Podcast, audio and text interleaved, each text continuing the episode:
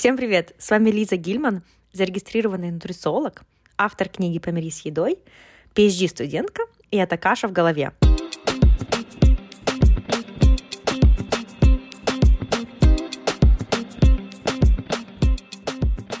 Номер один подкаст о питании, нутрициологии и пищевом поведении. Это последний эпизод в этом году. Я хотела вам сказать большое спасибо, что слушаете подкаст. Я очень рада, что он вам интересен. Это последний эпизод в этом году, и подкаст уходит на небольшие каникулы, и я вернусь к вам э, с новыми эпизодами в следующем году, скорее всего, через несколько недель в конце января. Если вам нравится этот подкаст, но, возможно, вы понимаете, что вам немного не хватает профессиональной поддержки, чтобы изменять свои пищевые привычки, пищевое поведение. И, возможно, вы думаете, м-м, а было бы неплохо поработать с Лизой над моим пищевым поведением. Если вы готовы к профессиональной поддержке, то пишите мне на e-mail или в Инстаграм, чтобы узнать подробности о том, как я работаю индивидуально с клиентами. А сегодня у меня в гостях Лена Давыдова, детский нутрициолог, консультант по грудному вскармливанию и автор блога ГВ «Забота». С Леной мы говорили о том, с какими проблемами родители сталкиваются в питании детей до 4 лет, что нужно пить э, детям в возрасте от 1 до 4 лет, что не стоит давать маленьким детям, что делать с привередливыми едоками, на чем делать фокус в прикорме. Мы обсудили частые мифы, например, про аракис. Можно или нельзя давать аракис ребенку до 4 лет. Что делать со сладостями, смеси и грудное вскармливание после года, про необходимость необходимость употребления мяса и так далее. В общем, этот эпизод полон полезной информации. Я уверена, что он вам понравится и будет полезен. Поздравляю вас с наступающими праздниками. Итак, встречайте Лена Давыдова. Лена, привет. А, Лиза, привет. Очень рада слышать. Спасибо, что пришла на подкаст. Сегодня мы будем говорить о питании детей. Но сначала давай начнем с легкого разогрева. Я буду задавать тебе легкие жизненные вопросы, чтобы слушатели тебя лучше узнали. Готова? Да. Итак, первый вопрос. Ты предпочитаешь сладкий завтрак или соленый? Э, я предпочитаю, скажем так, нейтральный, да, то есть я не назову его соленым, э, но такой нейтральный. Сладкое на завтрак не люблю. Не очень. А что именно вот ты любишь из нейтрального? Вот какой пример привести этого блюда? Да, скажу. Я люблю какие-то блюда, чтобы присутствовало яйцо. Это может быть яйцо пашот, может быть яйцо вареное, может быть яичница, скрамбл, ну то есть разные варианты. Э, чтобы обязательно присутствовал либо хлеб, хлебцы, сыр и, возможно, там авокадо, тост какой-нибудь, вот что-то в этом духе. Какой у тебя был любимый предмет в школе? В школе у меня был любимый предмет, скорее всего, литература и физкультура. Интересно, такие разные предметы. Да, физкультура просто это классно, когда можно побегать, подвигаться, и на улице особенно мне нравилось. Вот. Хотя обычно считается, что это любимый предмет всех двоечников. Да, литература действительно, да, было интересно. Ну, конечно, много от преподавателя зависит. Мне повезло. Третий вопрос пицца или паста? Э, сложный вопрос. На самом деле всегда по-разному. Это какие-то периоды. Бывают такие периоды, когда хочется чаще пасту, иногда чаще пиццу. Но мои дети любят, естественно, как все дети, любят пасту и пиццу. И мы часто овощную пиццу дома готовим э, и очень любим ее. А какой у тебя любимый вкус мороженого? Шоколадный. Я задумалась на секундочку, потому что где-то это, этот вкус э, стал моим любимым э, только пару лет назад. До э, этого момента я вообще не понимала, как можно есть шоколадное мороженое. Но в какой-то, да, щелкнуло, и теперь я вообще фанат. А до этого какой был любимый? Э, ну, какие-то ягодные, что-то типа фисташковое, или какие-то ягоды, черная смородина, ну, то есть более сладкие. А сейчас все-таки хочется более, ну, менее сладкий какой-то десерт. Изменились вкусы почему-то. Интересно. Хорошо. Какой у тебя любимый кухонный прибор? Надо один, да, обязательно? Ну, можно два, но желательно, ну, один, да, один-два. Хорошо, если два, то я думаю, что, ну, самый главный прибор — это посудомоечная машина, э, мой любимый, хотя он не готовит, но он э, такой большой помощник, у нас четыре человека в семье, э, я много готовлю, люблю готовить, и я думаю, что если бы посудомоечной машины не было, я бы готовила меньше. Вот, поэтому мы разнообразно и вкусно едим, в том числе благодаря ей. И еще я часто использую блендер. То есть мне, конечно, очень нравится этот предмет. А что больше всего ты делаешь э, в блендере? Я люблю супы-пюре. У меня у ребенка самый любимый суп тыквенный, э, и поэтому часто использую. Также я делаю какие-нибудь эм, капкейки э, или что-то типа маффинов, да, и часто добавляю туда пюре, опять же, либо овощное, либо фруктовое, соответственно, использую часто. Смузи в том числе тоже. Окей. Какой у тебя любимый осенний напиток? если такой есть? А, ну, на самом деле, не особенно я прям делю на вот э, осень, зима, весна и лето, да, э, я делю, когда жарко или когда не жарко, да, если жарко, хочется холодный, холодненького, если холодно, хочется тепленького, вот, но в целом э, вода, чай, кофе. Ну, возможно, я назову тыквенный латы. О! Иногда, да, да. Ну да, это действительно очень такой Хэллоуин э, kind of, э, да, осенний, да, напиток. Хорошо, и последний вопрос. Какая у тебя будет или была бы э, последняя трапеза в жизни? То есть твой предсмертный ужин. Закуска, главное блюдо, десерт. Я думаю, что закуска — это ягоды, например, да, то есть обычно, может быть, кто-то это как десерт выбирает, но я бы выбрала для начала, вот. Э, главное блюдо — лазанья, например, как вариант, а, а десерт — это чизкейк. Опять же, это мой любимый десерт, потому что он не очень сладкий, но очень вкусный. Очень интересно, спасибо. Я про тебя узнала новое. Вот.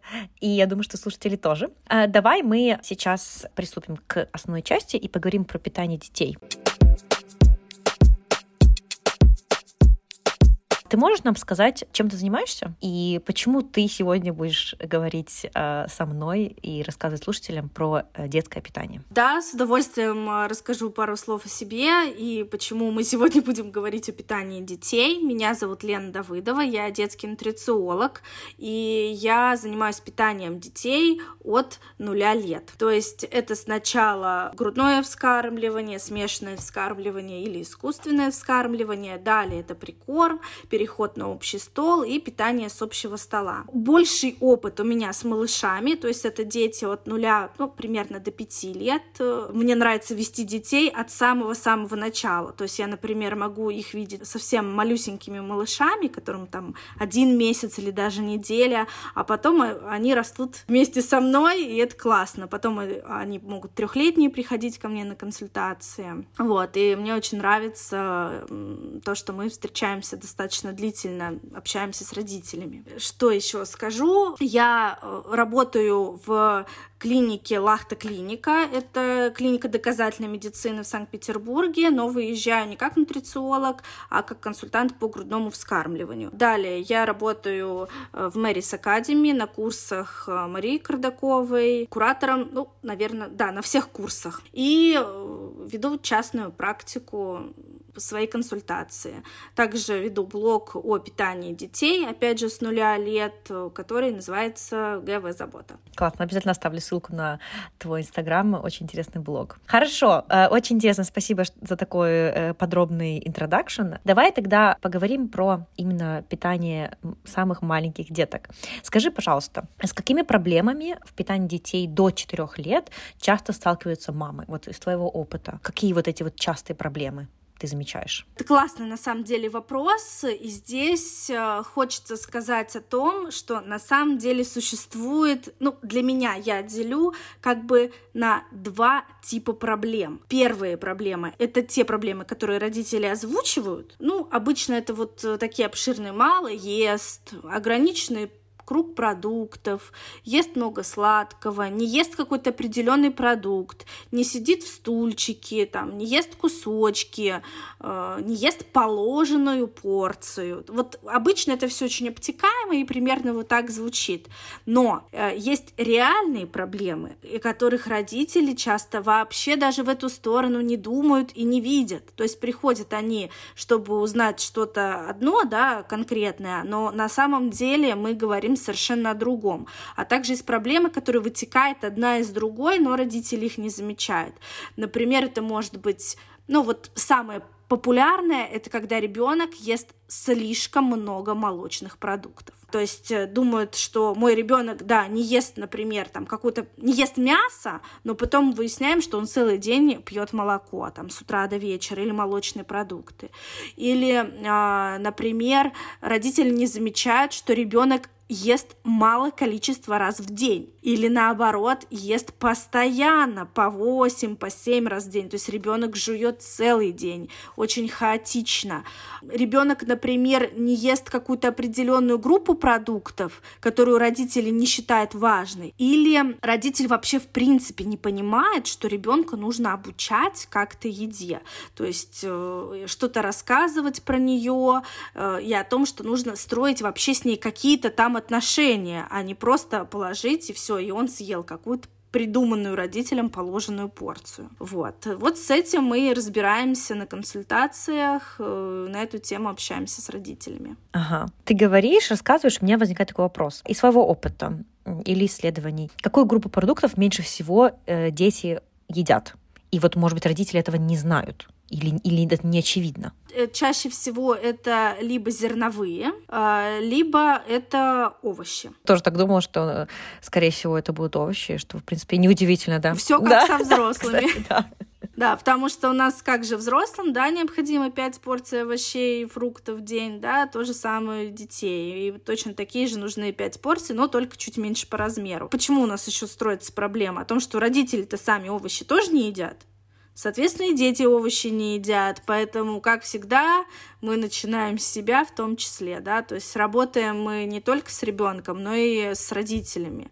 И вообще я всегда говорю для родителей малышей, которые вот только начинают прикорм, э, я говорю о том, что у вас есть классный повод э, попробовать что-то новое, научиться есть какие-то классные такие продукты, которые вы раньше не ели, и вообще открыть для себя новый гастрономический мир и учиться вместе с ребенком ребенком. В исследованиях научных есть такой термин моделинг, как моделинг. То есть когда, как ты говоришь, родитель показывает на своем примере, то есть сам ест, и ребенок уже это повторяет. То есть это действительно доказано, что э, это один из самых таких эффективных способов мотивировать ребенка есть овощи. Это есть самому и показывать, да, как, как вкусно и так далее. Да, да, и не только есть, но еще и пить, да, потому что тоже часто говорят, что вот родители... Кстати, тоже такая проблема для именно малышей, что родители считают, что они мало пьют.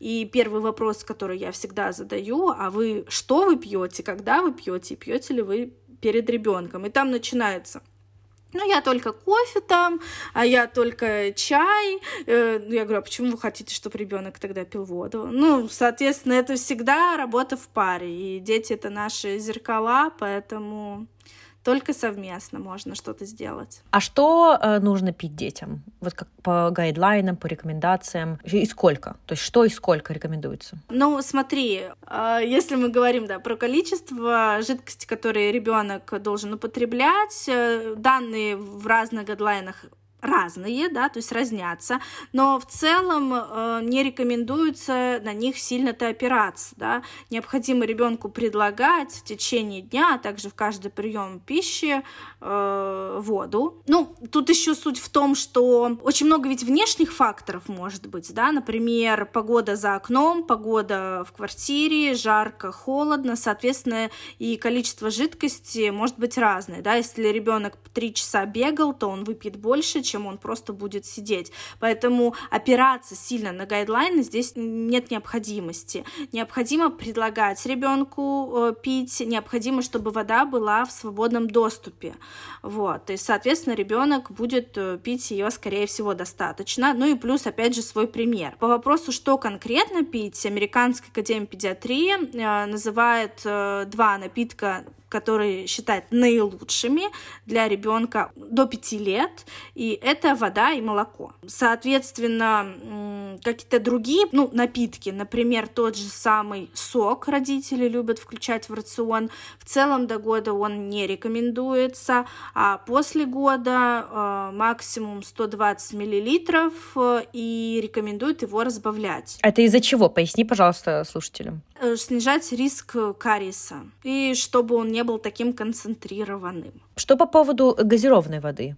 Мне интересно именно сама просто газированная вода э, в целом она э, малышам тоже не рекомендуется, потому что она может вызывать э, вздутие живота, какие-то боли в животе, вот, соответственно, лучше предлагать обычную воду. Также не рекомендуется включать напитки, которые содержат в себе кофеин, это, например, кофе, чай. У нас, допустим, в России в детских садах чай наливают детям, вот, Э, но все мне всегда спрашивают, а как же так, почему нельзя, а в саду наливают.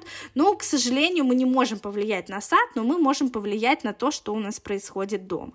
Вот, дома я предлагаю не употреблять такие напитки или употреблять сильно изредка, то есть их минимизировать. Про какао тоже могу пару слов сказать, потому что родители любят. Какао тоже содержится кофеин, но его там совсем чуть-чуть для разнообразия вы хотите хотите ребенку предложить, или это какой-то семейный там мацион утренний по субботам, ну, почему бы и нет. Важно количество, чтобы это было небольшое да, количество. Исключаются вообще все напитки э, с сахаром для детей до двух лет. Для детей после двух лет, опять же, мы стараемся минимизировать количество. А, вот еще про альтернативное молоко часто спрашивают. Да, кстати, сейчас э, очень популярно становится. Да, да, да, да, это и до нас тоже дошло.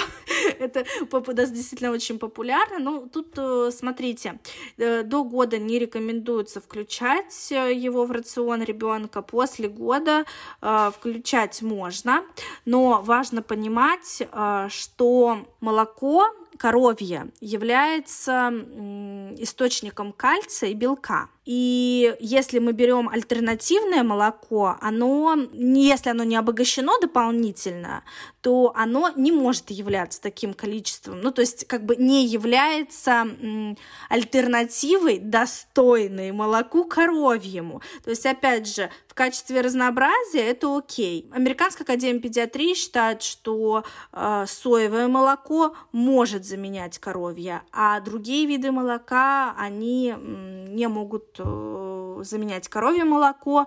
Какие еще напитки? По поводу компота, любимого э, в России, очень любит компот, причем компот с сахаром, как я уже сказала ранее, что вообще напитки с сахаром мы стараемся минимизировать совсем. И про компот отдельно скажу, даже что если вы варите его без сахара, ради разнообразия это окей, но только не нужно думать, что там какие-то сумасшедшие ингредиенты остались, которые помогут вашему ребенку не болеть всю зиму. На самом деле там мало чего остается, при варке теряются свойства ягод и фруктов, поэтому лучше попить водички и заесть все это яблочком.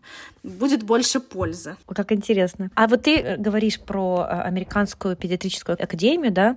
И ты можешь посоветовать, может быть, слушателям какие-то полезные ресурсы, источники информации на русском, может быть, английском, вот если родителям интересно почитать, какие-то рекомендации, вот э, есть какие-то такие вот, на которые ты часто ссылаешься со своими клиентами, например? Да, есть, но на самом деле в русскоязычном пространстве очень мало то, чего можно посоветовать в плане, у нас нету никаких гайдов, э, те гайды, которые у нас есть, они разработаны для врачей, да, и нету таких э, гайдов, которые предоставлены для населения, кроме, условно говоря, сайта Роспотребнадзора, но там э, как я понимаю, э, пишут статьи для Роспотребнадзора не нутрициологи, диетологи, не педиатры, а журналисты. Ну вот в таком формате. То есть там такие статьи очень... Иногда с ними можно поспорить.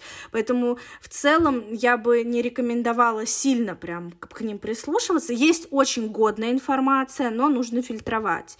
Э, вот. Если мы говорим по сайтам, честно говоря, мне больше всего нравится нравится сайт для родителей NHS. Э, Это... Британский Минздрав. Да, да, да, да, Минздрав британский.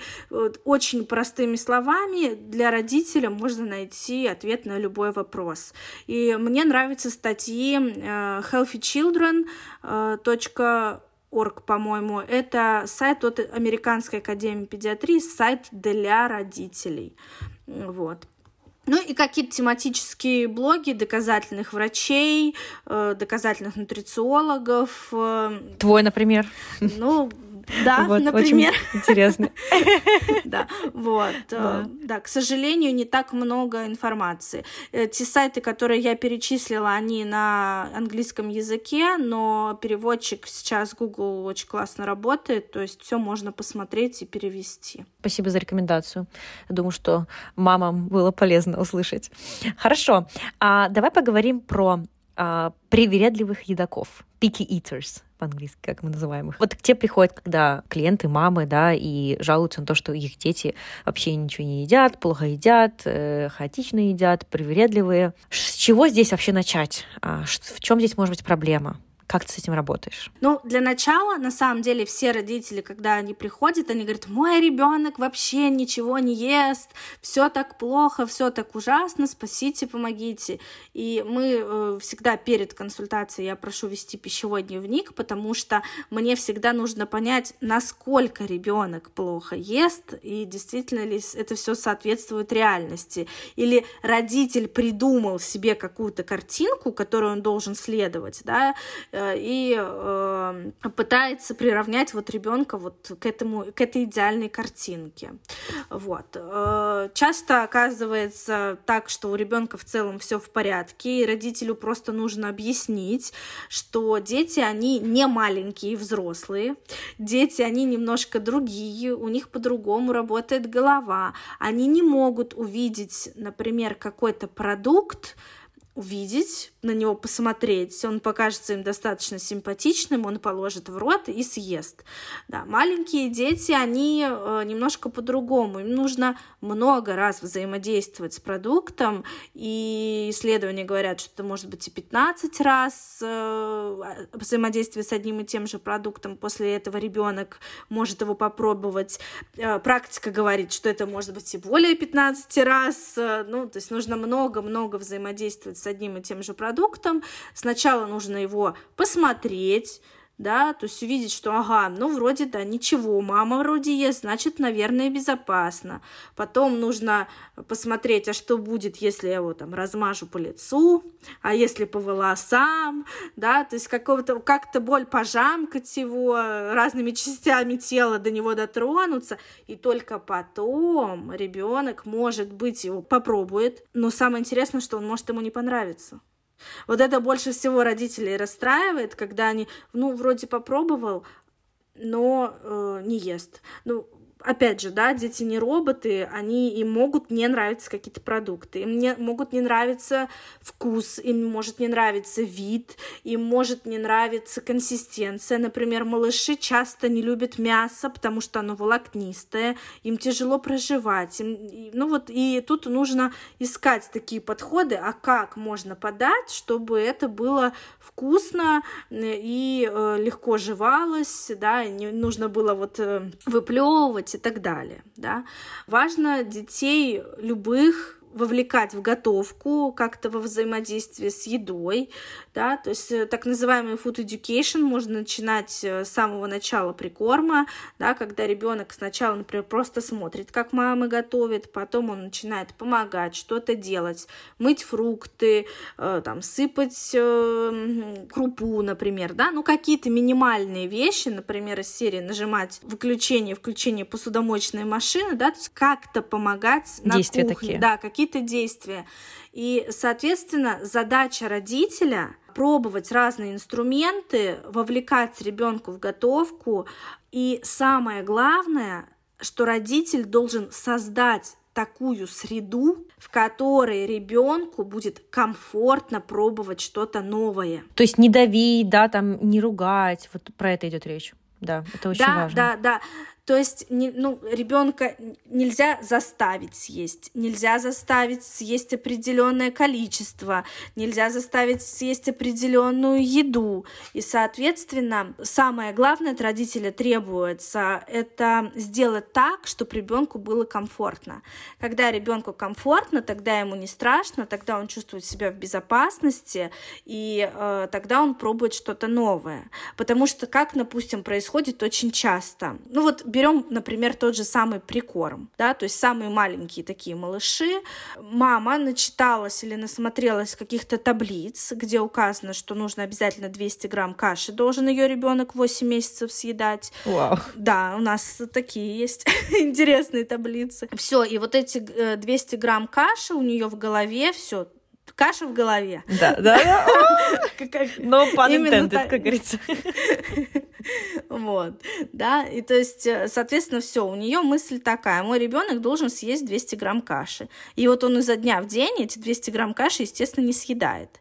И с каждым новым днем у нее растет э, такая тревожность, да, и что происходит? Ребенок не съедает положенную порцию, мама с ним играет на диванчике, у них все хорошо, э, любовь, морковь, они там как-то милуются, целуются, играют, и тут мама смотрит на часы, ага, время обеда. И вот она уже знает, что ее ребенок ничего есть не будет, что сейчас опять начнется эта нервотрепка. И вот за эти пять шагов, которые она с дивана идет до кухни, из мамы она превращается в тревожную женщину которая, да, вот это вот коршуна, который пытается любым способом ребенка накормить, настроение плохое. Конечно, что ребенок чувствует? Так, что-то вроде мама была нормальная, а сейчас стала какая-то ненормальная, в тревоге. Значит, здесь небезопасно. Что надо делать? Значит, надо бежать. Вот так дети это видят. Логично, да очень логично, и когда родитель это понимает, то меняется вообще все.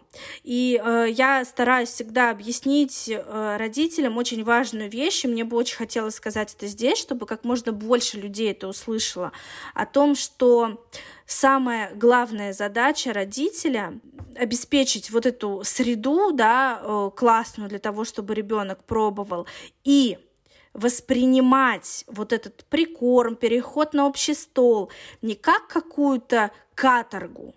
Вот мне надо ввести 10 продуктов и вот это вот все. А, а воспринимать это по-другому. Воспринимать это таким образом. Вот мы сейчас начнем водить прикорм, и это будет такое классное приключение. Я тебя всему научу, я тебя проведу как проводник в этот мир э, с едой. Нам будет так вместе весело, мы так узнаем много новых вкусов, нам будет так классно, понимаете? И когда ты строишь такое вот для себя объяснение вообще прикорма, переход на общее столовое питание, то ребенку и тебе, и родителю становится очень легко, потому что это воспринимается не как какая-то, я не знаю, не медикаментозная история. Не, да. не проблема, да, а да, какое-то приключение. Да, вот мне нравится, да. как ты привела аналогию. Mindset очень важен здесь. Да, это большое приключение в мир взрослой еды, где я проведу тебя вот как проводник. И мне кажется, тогда уже родители совершенно по-другому начинают относиться к еде, к ее количеству, и все идет э, более или менее на нужный лад. И еще самое главное, я немножко да, отвлеклась от темы, что делать с привередливыми едоками, не сдаваться. Да, потому что, например, мы знаем, что если ребенок недостаточно разнообразно питался до года, с года до двух, то, скорее всего, где-то около двух лет у него, знаете, такой замкнется эта история, и сложно будет пробовать новые продукты. И часто вот как раз в этот период времени у ребенка сужается круг продуктов, которые он любит и хочет есть. И родителям сложнее, а, им нужно больше времени, ребенок как бы сопротивляется пробованию чего-то нового, да, и примерно вся эта история идет до пяти лет. Вот. И для того, чтобы не попасть в такую ситуацию, надо как можно разнообразнее питаться до двух лет. Вот в чем мой, мой посыл. Уже до двух. Классно. Очень интересно. Я даже вот для себя э, что-то новое сейчас от тебя узнаю, потому что я в детском питании мало разбираюсь, поэтому очень классно, что есть такие специалисты, как ты, которые узко этим занимаются, знаешь. То есть, правильно я понимаю, то, что ты занимаешься в основном вот этим вот э, самым маленьким, да, как ты говоришь, от, от нуля до четырех, э, ну и, наверное, позже тоже, или вот э, с каким ты возрастом работаешь? Я могу работать и с подростками, и с э, детьми школьного возраста. Э, просто так сложилось, что ко мне обращаются в основном родители э, детей до пяти лет. Вот. Но это большая часть моих подопечных. Вот. Э. Скажи, пожалуйста, по поводу дополнительных витаминов, минералов, нужно ли детям именно до 4 лет что-то давать, или нельзя, или не нужно? Какие у нас рекомендации по этому поводу? Ну, э, смотри, я могу сказать про детей, э, проживающих в России, потому что э, везде свои какие-то там законы на этот счет, да, разный климат и прочее, прочее.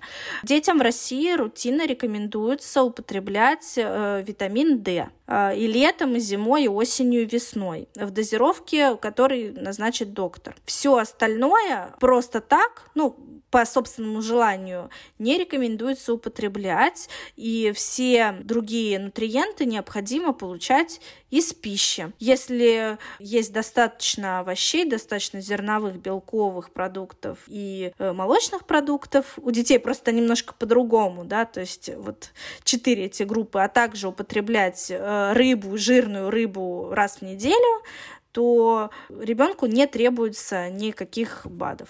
Очень интересно. А, есть все что-то еще тут э, добавить или будем переходить к нашей рубрике «Правда или миф»? Надо подумать.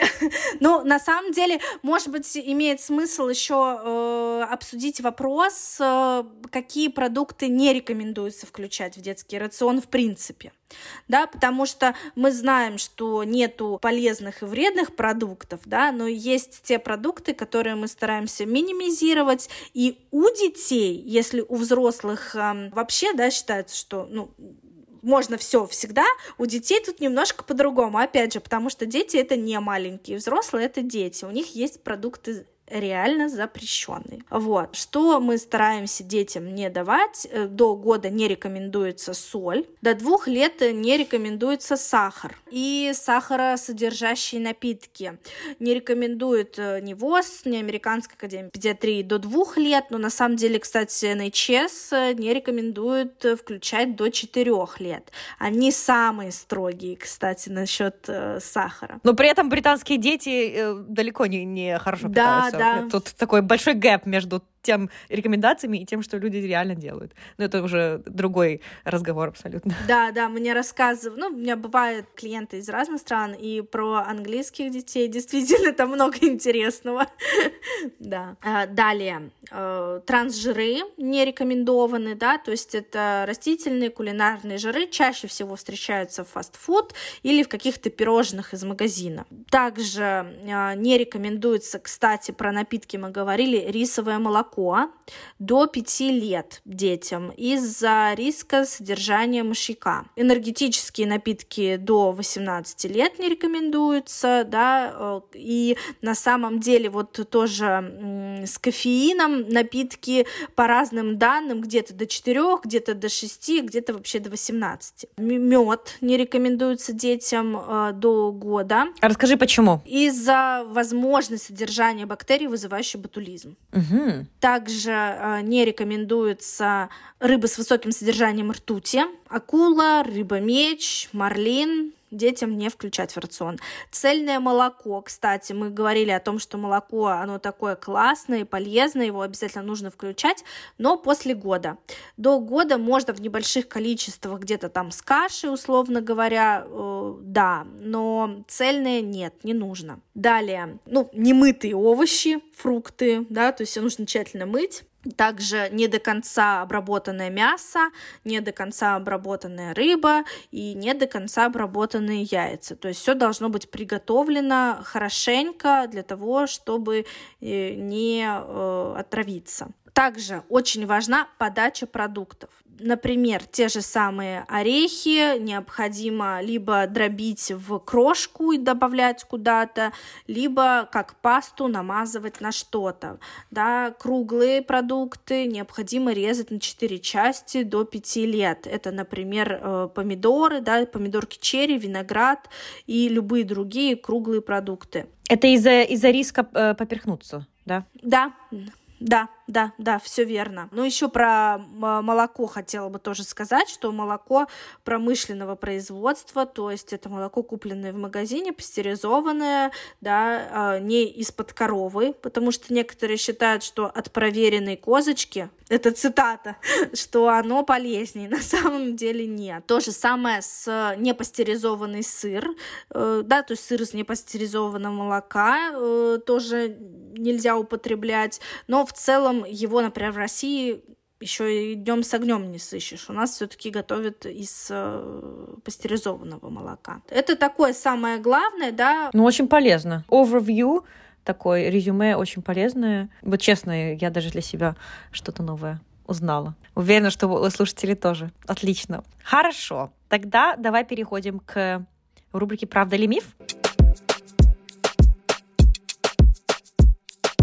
Я буду зачитывать утверждения, а ты э, либо их подтверждаешь, либо опровергаешь. И можно э, буквально там пару слов, почему это правда или почему это миф. Угу. Первое. Если малышу не нравится овощ, то нужно перестать его предлагать. О, нет, это, конечно же, миф. Ну, мы уже немножко про это говорили, что, да, детям необходимо продолжать и продолжать, и не бросать попыток. И хотела бы еще сказать, что даже вот эта малюсенькая проба на язык — это уже большой успех. Хорошо. Дальше. Арахис нельзя давать ребенку до 4 лет. Э, это неправда. Арахис э, даже будет лучше, да, если родители дадут попробовать попробовать арахис, арахис в виде пасты или э, в виде крошки э, куда-то добавлять. Почему? И еще, кстати, даже лучше, если арахис будет попробован до года, потому что нам исследования говорят о том, что аллергены коим является арахис, необходимо ребенку попробовать до года, и это, вероятно, снижает риск аллергии в будущем. Поэтому все аллергены э, пробовать до года, это классно, ну, кроме молока, которое мы уже обсудили, его после года. Дальше. Сладости не нужно использовать в качестве вознаграждения. Абсолютно правда. И я бы хотела даже сказать, что не просто сладости, а в принципе еду не стоит использовать как вознаграждение. Сладости не зло, это ничего в них страшного нет. И, кстати, очень они классно работают, когда вы с детьми их готовите вместе. Вот, то есть э, дети с большим удовольствием могут готовить какие-то пироги, пирожки, печенье, и это как часть food education здорово работает. Не обязательно готовить только овощи на пару. То есть, ну, включать можно. Хорошие новости, мне кажется, родителям, потому что это не должно быть только все такое, не знаю, скучная э, готовка, это может быть все очень веселое, разные блюда разные традиционные блюда, наши любимые блюда, и международные блюда, и э, это только улучшает вот этот кругозор пищевой да, э, да. и разнообразие. Абсолютно да? согласна. Угу. Так, едем дальше. Не рекомендуется насильно кормить ребенка. Абсолютно верно. Э, Причем с 6 месяцев, если ребенок э, отворачивает голову от еды, если ребенок показывает рукой, что он больше не хочет, допустим, ложку отворачивается, ну, или, или просто указывает всем своим телом, что он сейчас не хочет есть, значит, нужно его достать из стульчика или помочь ему выйти и отпустить его с миром. Угу, да, и это очень важно для того, чтобы ребенок с раннего возраста учился доверять вот этим своим сигналам насыщения, Потому что потом, к сожалению, вот как нас растили, да, то, что нет, мама знает лучше, нужно именно столько, сколько там лежит в тарелке. Общество, да, ешь до да, конца, чистых тарелок. Да. И потом вот это мы не понимаем, а что такое слушать свой голос э, и сытость? Это очень важный скилл. Я бы еще хотела дополнить такой маленький лайфхак. Очень здорово, если вы будете помогать ребенку изучать себя, когда он уже будет говорить, вы можете ему задавать такой вопрос. Например, скажи мне, пожалуйста, дорогой мой сыночек, а что чувствует твой животик? Вот он ест, он наелся или он еще голоден, или он голоден как лев или как птичка. Ну, то есть в каком-то детском формате, и дети действительно, а у них, во-первых, эта тема прокачана, они действительно хорошо чувствуют голод э, или насыщение, но вы можете помогать, и это только будет еще и лучше. Смесь и грудное вскармливание после года – это зло? Нет, на самом деле нет, и по поводу грудного вскармливания, да, то есть нету такого момента, когда оно становится злом, и в целом все рекомендации сводятся к тому, либо страны ссылаются на ВОЗ, а ВОЗ рекомендует кормить до двух лет, а дальше по желанию матери и ребенка. Американская академия педиатрии говорит, что до года, а дальше по желанию матери и ребенка, но ни одна организация не называет тот порог, когда нужно прекратить. То есть это дело ребенка и матери. Вот. Э, что касается смеси, э, смесь после года абсолютно нормально. Э, Ее можно как бы учитывать в молочные порции, скажем так, да, то есть это замена коровьему молоку. Нельзя просто... Я почему про это говорю? Потому что если у вас 400 миллилитров смеси и еще две чашки молока коровьего, то это уже очень много, да, то есть это именно замена коровьему молоку. Вполне можно ее употреблять, и в целом говорят, что э, рекомендации говорят, что до трех лет это допустимо, но важный момент, после года ребенка необходимо учить пить из чашки. То есть, если ребенок пьет смесь, он должен ее пить из чашки, а не из бутылки. А так использовать можно. Но вместе с тем, э, опять же, та же самая у нас Американская академия педиатрии говорит о том, что после года вполне смесь может заменить коровье молоко. То есть использовать можно, но не обязательно э, вот молоко включать в рацион, это здорово. Ребенку необходимо употреблять много мяса. О, это российский миф, э, который у нас, да, очень мясо, это строительный материал. На самом деле э, действительно э, необходимо употреблять регулярно белок, э, но белок и растительного происхождения, и животного, то есть это и мясо, и в целом какие-то бобовые, да, то есть может быть это фасоль, нут и так далее. Арахис тот же самый. Что хочу сказать, что ребенку от года до 4 лет необходимо включать две порции в день. Но что такое порция? Порция это не 150 грамм, и да, это не шашлык там какая-то вот эта длинная штука. Вот, это э, для малышей порция вполне может э, быть 30 грамм, условно говоря, да, то есть если мы говорим о ребенке там года два, или, например, если про арахисовую пасту, то это, ну, пол ложки, условно говоря, тоже может быть э, порции. Да, то есть регулярно, но не в больших количествах. И яйцо, например, да, животный белок для малыша там года, двух, пол яйца вполне может быть порцией. То есть это важно понимать. А ребенок сам может регулировать порцию еды. Да, мы уже так это сказали, действительно, это суперсила ребенка, и она пойдет, даже не так, задача родителя сделать так, чтобы эта суперсила оставалась с ним, э, с ребенком всегда и пошла с ним во взрослую жизнь. Если мы ребенку мешать не будем, если мы пойдем по пути доверия ребенку, мы разрешим ему решать, сколько ему есть, то эта суперсила останется с ним дальше, и у него не будет таких проблем во взрослом возрасте, когда мы не знаем, мы вообще есть хотим или пить, или мы там есть хотим или пообниматься. Это такая большая проблема для многих взрослых, и вот мне кажется, да, хотелось бы с нашими детьми вот, наверное, эту ошибку не допускать, ну, то есть учить их э, или хотя бы сохранять их навык слушать себя, слушать свой организм чтобы потом не переучиться заново. Хорошо, осталось два у нас пункта, два утверждения. Намеренное перекармливание может привести к чрезмерному набору веса.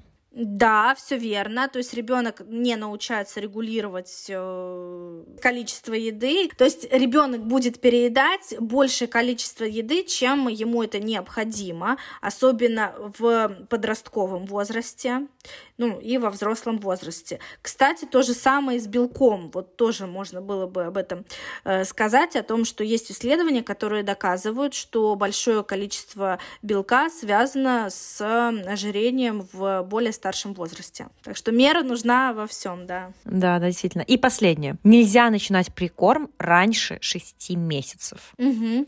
Да, тоже у нас э, есть такой миф э, э активно, который в соцсетях э, везде обсуждается. Э, в чем суть? Действительно, 6 месяцев, э, ну, Всемирная организация здравоохранения рекомендует начинать с прикорм около 6 месяцев, а также э, многие гайдлайны ссылаются также на ВОЗ, э, вот, но в целом есть рекомендации о том, что прикорм необходимо вводить с 4 до 6 месяцев, да, то есть в некоторых случаях это можно делать раньше, в этом ничего нет страшного. Важно, чтобы ребенка был пищевой интерес, чтобы он умел удерживать корпус прямо, да, то есть э, какие-то вот такие э, моменты, чтобы он был готов к этому. Э, почему про это важно сказать? Потому что очень часто ребенок в пять с половиной месяцев, ну, просто просит еду, вот он смотрит и, и выпрашивает еду у родителей, но родители выжидают эти две недели, и непонятно зачем, да, вот, поэтому можно, смотрите по тому, как ребенок ваш э, развивается, если он просит, если он не выталкивает еду, то есть он может ее удерживать во рту, и он может удерживать корпус прямо, не сидеть, а держать корпус прямо. Э, то вполне себе такое может быть. И, кстати, тоже такой важный момент. Если у ребенка в 6 месяцев, вот ему исполнилось 6, а пищевого интереса еще нет, это тот момент, когда аппетит может прийти во время еды. То есть ждать пищевого интереса можно и до 7, и до 8, и до 9 месяцев. Поэтому вот здесь как раз-таки ждать не нужно. Если уже 6 месяцев исполнилось, все, начинайте прикорм. Вау, класс! Ну ты вообще обсудили все рассказала так подробно. Спасибо, очень интересно. Есть ли у тебя что-то, что бы хотела, может быть, ты сказать напоследок нашим слушателям? А, вот какую-то такую мысль завершающую этот эпизод. Да, я бы хотела, ну, мы уже пронесли красной нитью по всему подкасту, да, этот момент. Э, хотелось бы родителям сказать, что самое важное — это настрой. Настраивайтесь на то, что это не каторга, на то, что это классное приключение. Занимайтесь со своими детьми, пробуйте с ними готовить и старайтесь их привлекать к приготовлению к пище, проводите с ними классное время за едой. И тогда, если вы этому научите, если у вас будет вечерний ритуал приема пищи вместе в семье в 11, 12, 13, 14 лет, они не будут запираться, скорее всего, в своей комнате и есть там из-под полы чипсы, а они будут вместе с вами вечером, у вас будет классная традиция приема совместного пищи, такой вечерний мацион, да, потому что если вы не привили любовь к этому, то сформировать это потом будет очень сложно. Лучше начинать с самого начала. Да. И потом бывает, знаешь, что с детства не привили какие-то вот эти привычки здоровые, и потом э, начинают ругать детей, когда они уже там тинейджеры. Ну, нужно было, наверное, раньше, да, это начинать все делать. Поэтому хорошо, что есть такие специалисты, как ты, которые могут нам подсказать, э, как э, обучать деток маленьких с самого раннего возраста здоровому питанию, и не только здоровому питанию, а здоровому отношению с едой. Это тоже вот важно. Спасибо тебе большое. Спасибо, Лиз, большое. Спасибо. Пока-пока. Спасибо, что дослушали этот эпизод до конца. Я надеюсь, что он вам был полезен и интересен. Если это так, то ставьте подкасту 5 звезд, делитесь с друзьями и в Инстаграме. И до новых встреч в следующем году.